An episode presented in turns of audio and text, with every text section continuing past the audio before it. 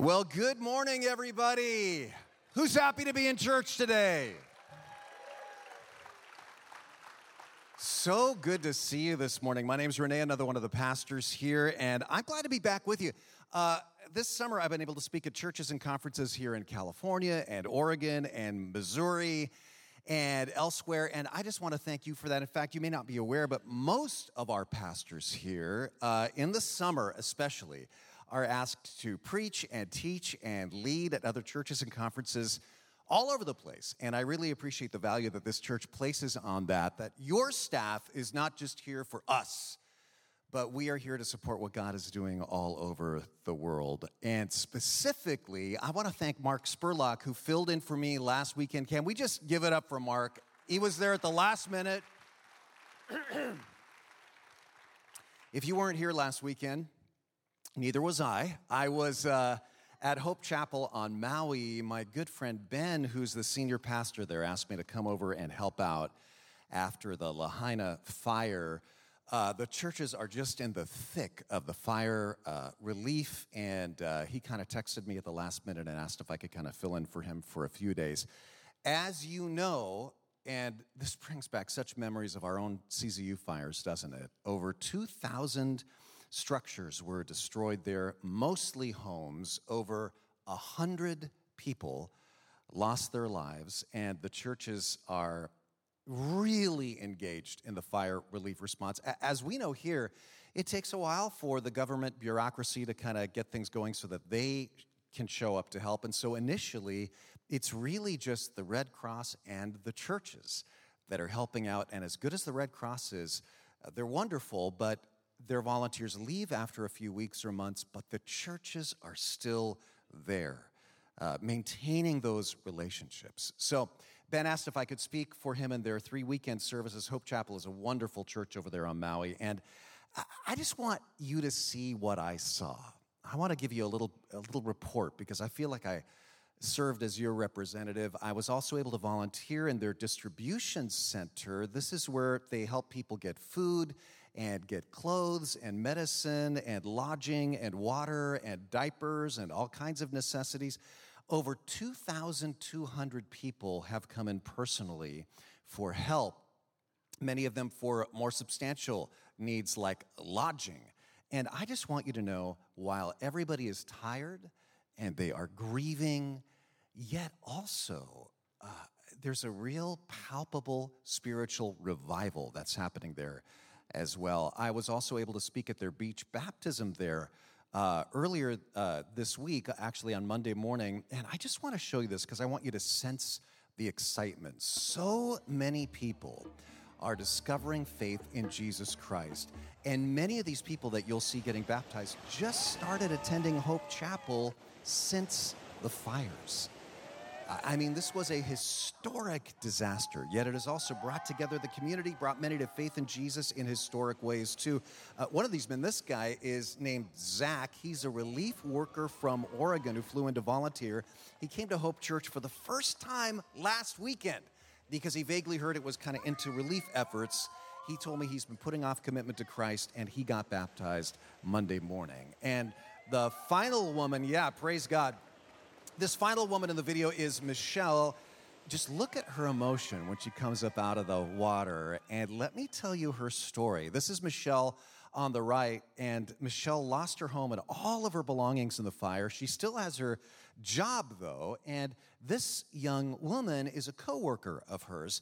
And she said, Michelle, you know, I attend a church called Hope Chapel, and we are here for you. We can, we can help you pay for gas, we can help you uh, get lodging.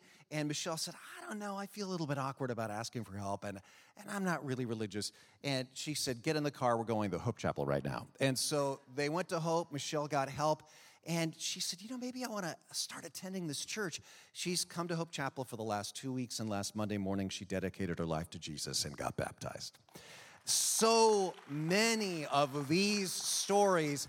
And I just want to thank you again, Twin Lakes Church, for your part in this. So far, we've been able to send over about $226,000 toward their fire relief fund. And at the baptism last Monday morning, I asked their executive pastor, Jim Franks, to describe what that means to him and what the last four weeks have felt like over there. Watch this.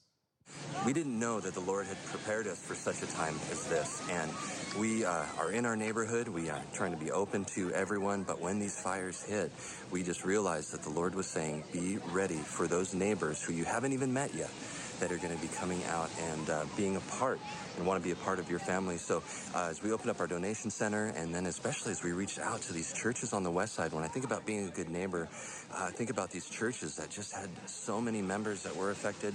They opened their doors, even though they had so many who were had even lost their homes. And as they opened their doors, we said, "What? What are we going to do? We need to." Uh, follow that example. And so we rushed in to uh, be able to help them. We sent a tent over to Citizen Church uh, so that they could continue to do their service, serve meals, do um, everything that they were doing. But at the same time, uh, open up our doors. And so far, we've had just so many folks come through. They are uh, receiving care, they're receiving love from the church, and they're going, what is this hope that you have? That is the story that we're getting. I met a family last night and uh, just very, very joyful. I could not believe that they had um, potentially lost everything and they were holding this little child. And I learned that they actually fled from the fire. Their, their home caught on fire. Uh, they fled from the fire. She was pregnant. They came out. They were uh, living with someone who had just extended care to them.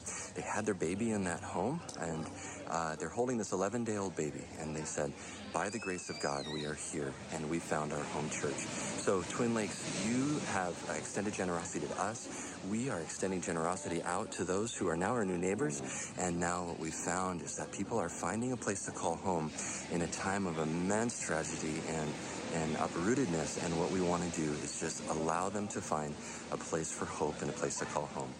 So, God is really, really moving in powerful ways. And thank you for reaching out being good neighbors yourself. But I don't know if you know, did you, did you notice the word that Jim kept using in that little 90 second clip? Things like he said, in our neighborhood. And how the Lord told us we need to be ready for those neighbors that you haven't even met yet. And he said, when I think about being a good neighbor, and we're extending generosity now to those who are our new neighbors, say neighbor out loud with me neighbor. That's what it's all about. This morning, what we want to talk about is the art of neighboring. And uh, listen, this is one of those weeks. Grab your message notes that look like this, and if you don't have them, you can download them on our app or at tlc.org slash notes if you're watching online. This is one of those messages that I really want you to keep these notes. And I want to encourage you to keep referring to these throughout the fall season because these aren't just notes for this sermon. What you see here is our game plan as a church. This is what we are here to do as a church. And here's why I want to talk about this right now. Let me, let me kind of orient you again to what's coming up here at TLC. As Adrian said, next weekend is the big TLC and Aptos 50th anniversary celebration. As he said, we're going to have food, we're going to have a choir. I'm going to be preaching with Pastor Kraft. It's going to be a Zoom call from heaven. It's going to be fantastic. And invite your friends. And then in two weeks, we start our fall series, Explore God, about the top seven questions people have about faith. Like, how can I trust the Bible? How can I even believe God exists? What's the purpose of life? And as he said, we're, we're doing this series with over 150 churches from Monterey to Marin, and that series is going to take us to Thanksgiving. So, as we lean into these exciting events this fall, I want us as a church to get ready spiritually, mentally, why are we doing those things? What are we as a church all about? What is it that we are trying to do here? Well, here it's very simple. We're here to do only two things. The two things that Jesus told us to do. When Jesus was asked, What is the most important command in the Bible? Here's what he answered Mark chapter 12, verse 30. Jesus said, and let's read this out loud together, church. Love the Lord your God with all your heart and with all your soul and with all your mind and with all your strength. Now, stop there for just a second. I know from my own personal experience, when you know the love of God, and I'm talking about basking in it, rejoicing in it, experiencing it. It changes your life. It changes your perspective. It changes your self image. It changes your peace level. It changes your faith from being just some rules based religion into really being a relationship. When you love God, because you realize He first loved you by sending Jesus Christ to die on the cross to forgive your sin debt. Man, that just changes everything. And honestly, that's one of the reasons for our Explore God series, not just to learn the answers to questions about God, but to learn to know and experience and love God. So important. But Jesus isn't done. He says the second is this. And let's read this out loud together. Ready? Love your neighbor as yourself.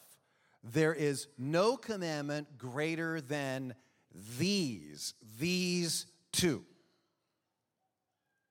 Now, I want you to imagine what would happen if we got better at the two things Jesus said mattered most.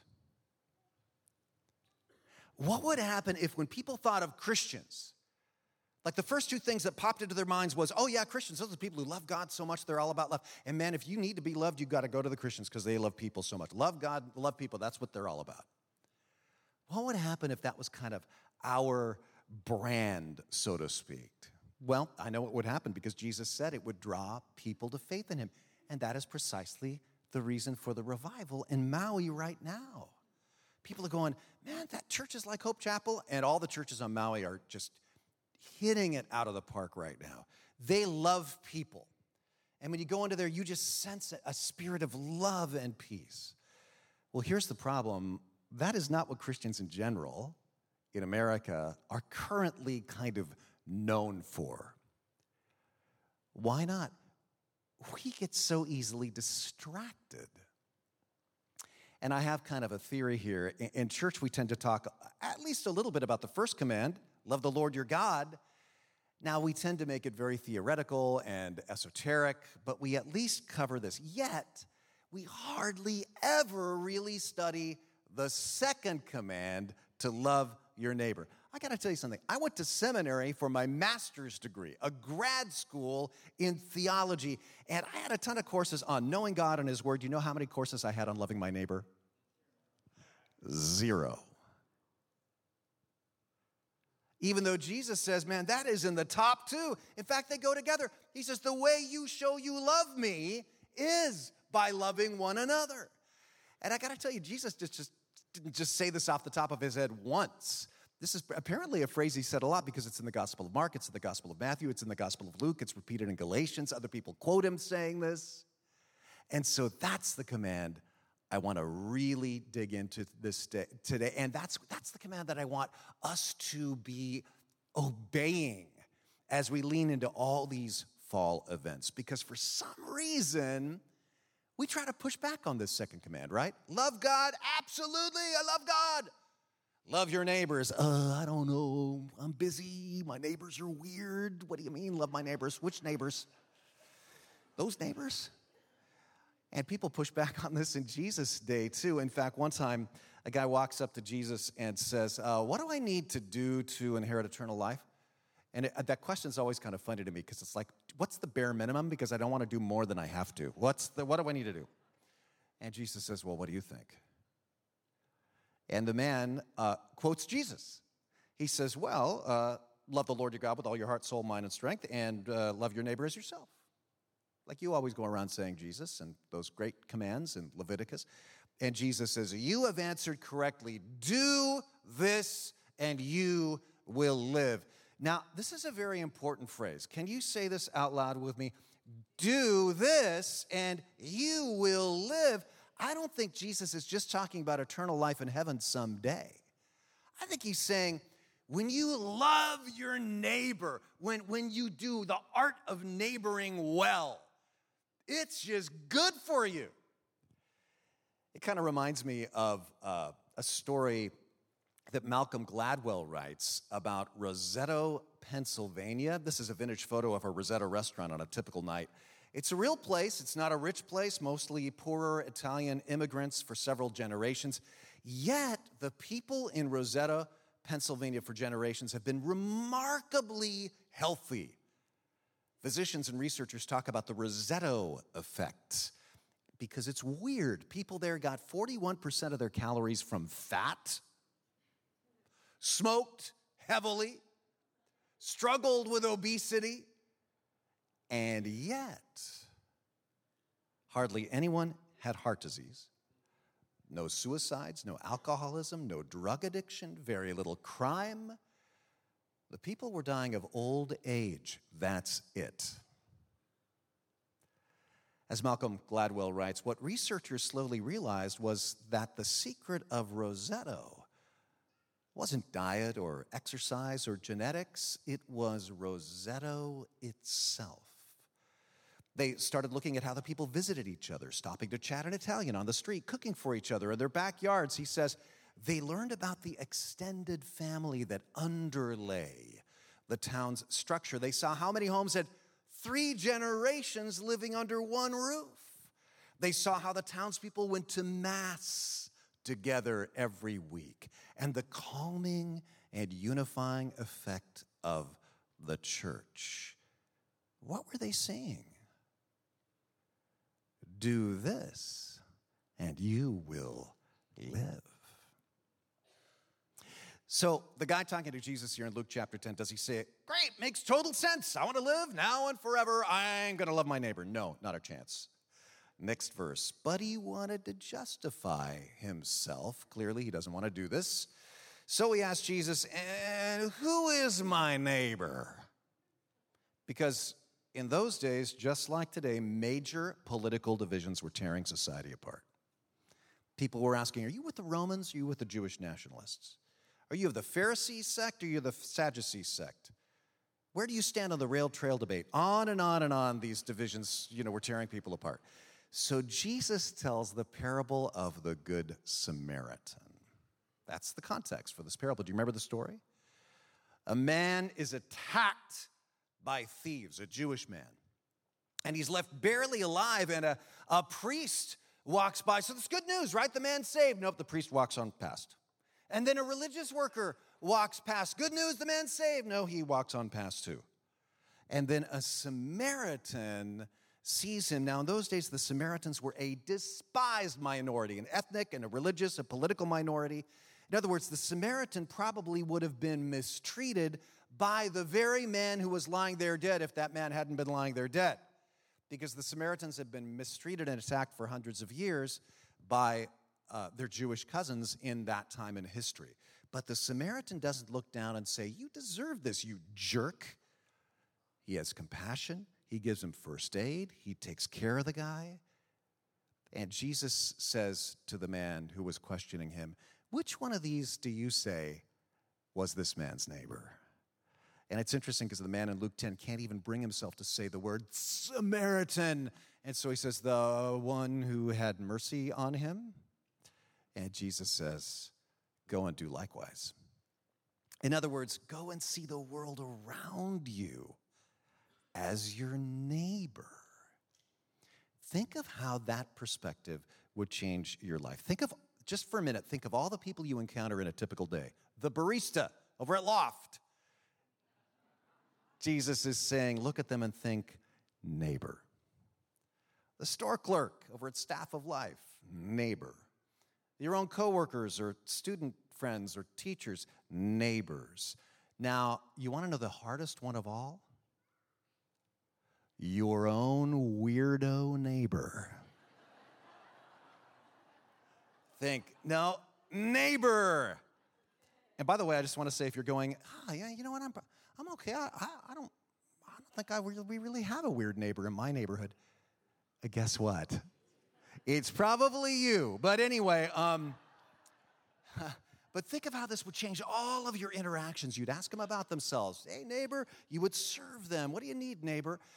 So Jesus says to do it over and over and over again. We often overlook it, but it's a command of God. So, what I want to do for the rest of the time together is just say, how do we do this practically? In our culture, especially since COVID and everything, we're kind of out of practice on this neighboring thing. And so let's look at five practices of neighboring. And as I say, I would love for this to be kind of our playbook for the fall here at Twin Lakes Church. I adapted all of these from a great book called The Neighboring Church. And again, keep these notes with you. Let's make this our game plan. And I tried to make these steps very memorable. They are stay, pray, play, obey, and say. First, stay. Wherever you find yourself, just put down roots and let's love our neighbors by getting to know them. To love them, you have to know them. Now, the problem is right now, most people in America say they only know some or even none of their neighbors. So flip over to page two of your notes. I put a chart there. If this is you, then, and whether you live in a, a house, an apartment, a mobile home, you're camping, what are the names of the people who live around you, across the street, down the street, to the left, to the right of your house? Homework. Write in their names and then anything else that you learn about them.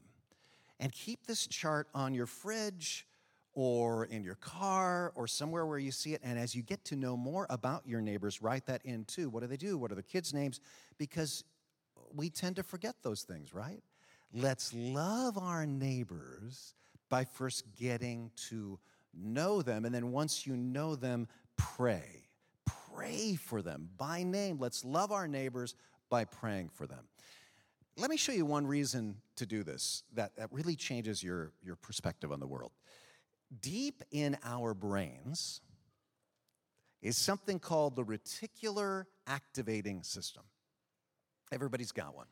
Now, what the reticular activating system is about is this you get so much stimulus all the time sights and sounds and smells and sensations that the RAS helps you focus on what's important to you and filter out everything else. And it really changes what you see and perceive. And we've all experienced this. For example, if you get into bird watching, all of a sudden you're seeing birds everywhere, right? That you never noticed before. You're thinking of buying a car, you're noticing cars everywhere thanks to the RAS. Well, when you begin to pray for your neighbors, you start to see them differently. God opens your eyes to them. You see them with a different lens because you're praying for them daily by name. I think this is one of the reasons Jesus says, But I tell you, love your enemies. And sometimes your neighbors and your enemies are the exact same person. and pray for those who persecute you, right? When you're praying for someone, you start to see them as real people with real needs. And that's when love and ministry can start. So stay, get to know them, pray for them daily by name, and then play. Let's love our neighbors by showing them hospitality. The Bible's pretty clear on this, like Romans 12 13. Practice hospitality. Invite them over. Now, just this idea is stressing some of you out because you think to have people over, I have to have like a Martha Stewart perfect home, right? Well, I heard a term that I love that I shared with some of you before scruffy hospitality. Say that out loud with me scruffy hospitality. And that means don't worry about a perfect house. You're not trying to get your neighbors to envy you. You're trying to get them to befriend you, right? But there's a big challenge here. The word hospitality in that verse means more than just be nice to your friends. The original Greek word philoxenos comes from the word philo, which means brotherly love, and the word xenos, which means stranger, as in the English word xenophobic, right? Fear of foreigners or strangers. Well, what hospitality literally means is to be the opposite of a xenophobe love the stranger. So, if you're honest, who seems a little bit strange to you? Who in your neighborhood do you not want to befriend? I'm going to scandalize some of you with what I'm about to show you next. I will always remember ABC 7 in San Francisco did a story back in 2020 during the election. Remember that? about two neighbors, Tasha Hancock and Marnie Litton. Litton, a Republican, Hancock, a Democrat. And they are friends. And they daily post on all the socials about their friendship. Why? We're both mothers, Hancock says. This is to demonstrate to our kids that you can have different opinions, you can look different, and still respect and love one another. Watch this. It's all about loving thy neighbor. Now, one of the reasons that I remember this news story is because it was held up as being so unusual. it's so, it, it strikes me, it, you know how they put that light-hearted story in the last slot of the local news every single night, kind of to end the news uh, with a little frothy thing. And it's always something like, and finally in the news tonight, Marvin Fleck of Blean, Minnesota has trained his own dog to co pilot his Cessna. Bill Blatt says the story. It's always something weird, right? Like that. Well, now this is apparently on that level. Two people who disagree politically and are friends What zany eccentrics! They need to be put on the news. But this is what our culture has come to. People really don't seem to know how to be in relationship with people who don't check all the same exact boxes they check. Yet, that's what hospitality biblically means. As Christians, we're called to love philo, the stranger, xenos. So stay, get to know them, pray, play, and fourth, obey the specific command of Scripture to love our neighbors by meeting their needs. Like the Bible says, if someone has enough money to live well and sees a brother or sister in need but shows no compassion, how could God's love be in that person? Check this out. I read a story this week of a New Jersey couple, Adam and Kristen Polhemus. So here's the story they moved next door to a house that was the neighborhood eyesore. Peeling paint, overgrown yard, abandoned car. The owner never emerged, faced $1,000 a day for fines. Adam says, Until my wife and I moved in, no neighbors had ever had a conversation with the owner. But Adam and Kristen looked for chances to say hi. They discovered her name was Anne Glancy. And they discovered when they got into daily conversations with her, she had no money to pay for repairs. She was a widow. She had no family to help, no friends to help. So Adam, who is a state trooper, says, Anne, we got your back. And they got friends from their church to fix up her house. They spent the whole summer landscaping, donating the car, scraping, priming, painting. They transformed the home. And they transformed Anne. This is Adam and Kristen and their friends, and there is Anne right there. People magazine says, The generosity has transformed the once solitary Glancy who served the crews her grandfather's carrot cake recipe and homemade orange juice.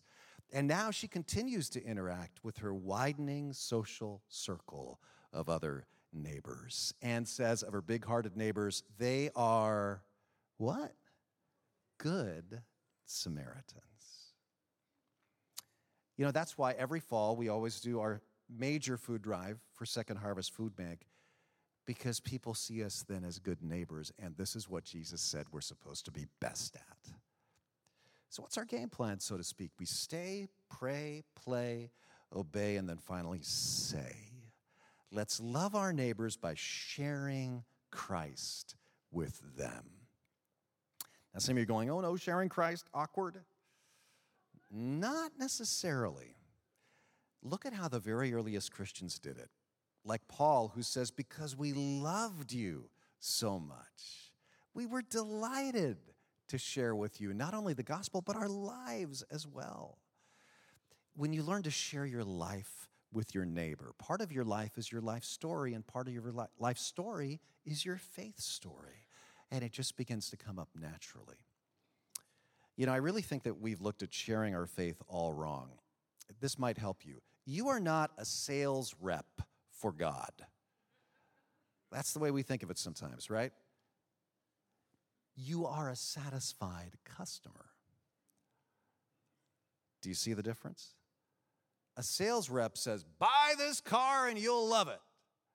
A satisfied customer says, Oh man, I have this car and I love it. There's a big difference. Just be authentic, be ready to tell people your story when asked how Jesus saved you, changed you, means to you. Check this out. I just read a, a new review of a new book. It's called The Great De Churching Who's leaving, why they're going, and what it will take to bring them back. And the reviewer said this While every story is different, I was struck by how often the researchers said most people would return if they found first new friends in a church and second, if someone would simply ask them to attend. Believe it or not, there's a ton of people around you who don't attend church and aren't against it. They realize that actually a healthy church could be fun and, and would be a great find in life. And they're open to an invitation from a friend. So let's stay, pray, play, obey, and say. And obviously, we don't do this, you know, so that our neighbors will become Christians. We do this because we're Christians and we're called to do this. Now, this all seems pretty easy. Why don't we do it? Two barriers. First, time. Obviously, we're just so busy, me included. But you've seen the illustration of the three buckets, probably. Uh, one is nearly filled with sand, one with water, one with big rocks. And the challenge is to get all of this in one single bucket. Seems impossible, but it can be done if you put the rocks in first, and then the sand to fill in the crevices, and then the water to soak into the sand. You fit into your schedule first the things that matter most. And Jesus keeps saying, What are the two big rocks? He says, Make sure to get these in your bucket. What are they? Love God, love people. Love God, love your neighbors. So you put those in first, and everything else fills around those two. And I'm preaching to myself here because I tend to get overscheduled. I personally need to take a hard inventory of my own life and create some time for these friendships with my neighbors to happen. But then there's a second obstacle besides time, and that's just fear. Our country's so divided. Social media politics are dehumanizing people on the other side of any issue. Pick any issue. And the other people, uh, you know, are just weirdos. It's so easy to think my neighbors are, are like aliens, right? Just because they're Republicans or Democrats or whatever you, you are not. But remember, Philo philoxenos, loving the stranger to you, is, is actually a command. So let's get over these obstacles if they keep you from obeying Jesus. Now, you might be thinking, great, Renee, I'm in. Well, we made it super easy for you to do it today, to put the big rocks in the bucket first. You can sign up to join one of those Explore God small groups. We made it easy. tlc.org slash small groups. There's also a table in the corner of the lobby today. Second, serve your neighbors by volunteering through Connect Expo in the lobby today. If you've been thinking, yeah, you know, I want to serve somewhere, but I don't know how to get plugged in. Today is your day. This is something we do every fall here at TLC. We have 19 ministries out in the lobby today, ranging from we just need somebody with a pickup truck once a month to we need a couple to foster a child and everything in between.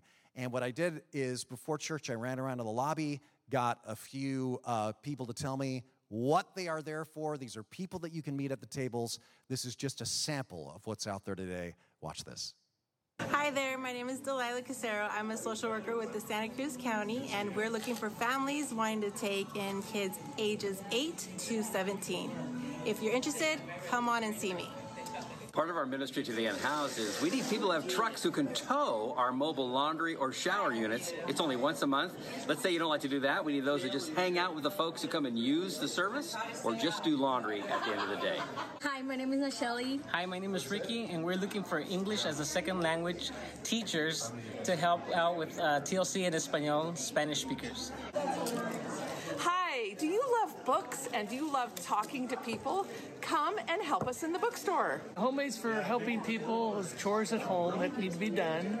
And Driving Angels is to take people to appointments. So come and see me. Our patients are on their last few days or months, their time of their license. So uh, just somebody to sit with them, talk to them, read a book, uh, pray, hold their hands. Uh, that's all we need, we need for them right now. If you're interested in anything video, audio, anything media, we need your help. Uh, we need camera operators, uh, soundboard operators, all of that stuff. Meet us in the lobby at the AV team booth. We are looking for cooks and people who want to deliver home cooked meals to our neighbors anywhere in Santa Cruz County. And these are our neighbors, maybe coming out of the hospital, someone who is elderly, anybody who loves to cook or would want to deliver the meals. Uh, if you're that person, come and see me in the lobby. Hello, Twin Lakes Church. This is Miss Yolanda, and we are looking for people just like you to come help us love and disciple these kids every other week, one time a month, every other month. You let us know. We would love to have your help. Come see me in the lobby today. Bye. You can tell why I put Miss Yolanda last, because nobody could follow that energy, right? So, listen, there's a map on the back of your bulletin showing where everybody is, and there's a list of the ministries there. Take some time today, go out to one of those ministries. That's just a sample. And listen, I, I, want you to know if you sign up to help at one of those ministries and, and to volunteer, what you're doing is you're taking them for a test drive. They're not going to go, now you are locked in for life. Just check it out, try it out and see if you like it. And then finally, when you go home today, fill in that neighbor chart and put up these notes somewhere. And be, let's begin these five steps in your own neighborhood as we start this fall series. Listen, what would happen if we got better at the two things Jesus said mattered most? I think what would happen is something like Michelle and her friend. People would find a friend, get help, and some will find eternal life. Let's pray together. Heavenly Father, may TLC just be known as a church that loves God and loves people. I think it is. Help us to keep getting better at that, Lord. And thank you for first loving us through Jesus. And Lord, I, I want to pray for those who just need to know that they're loved today. They came here, they just need to know they're loved. May they know your love. May they know you're loved, they're loved by Jesus. May they receive the love of Jesus Christ, our Savior, and it's in His name that we pray. Amen.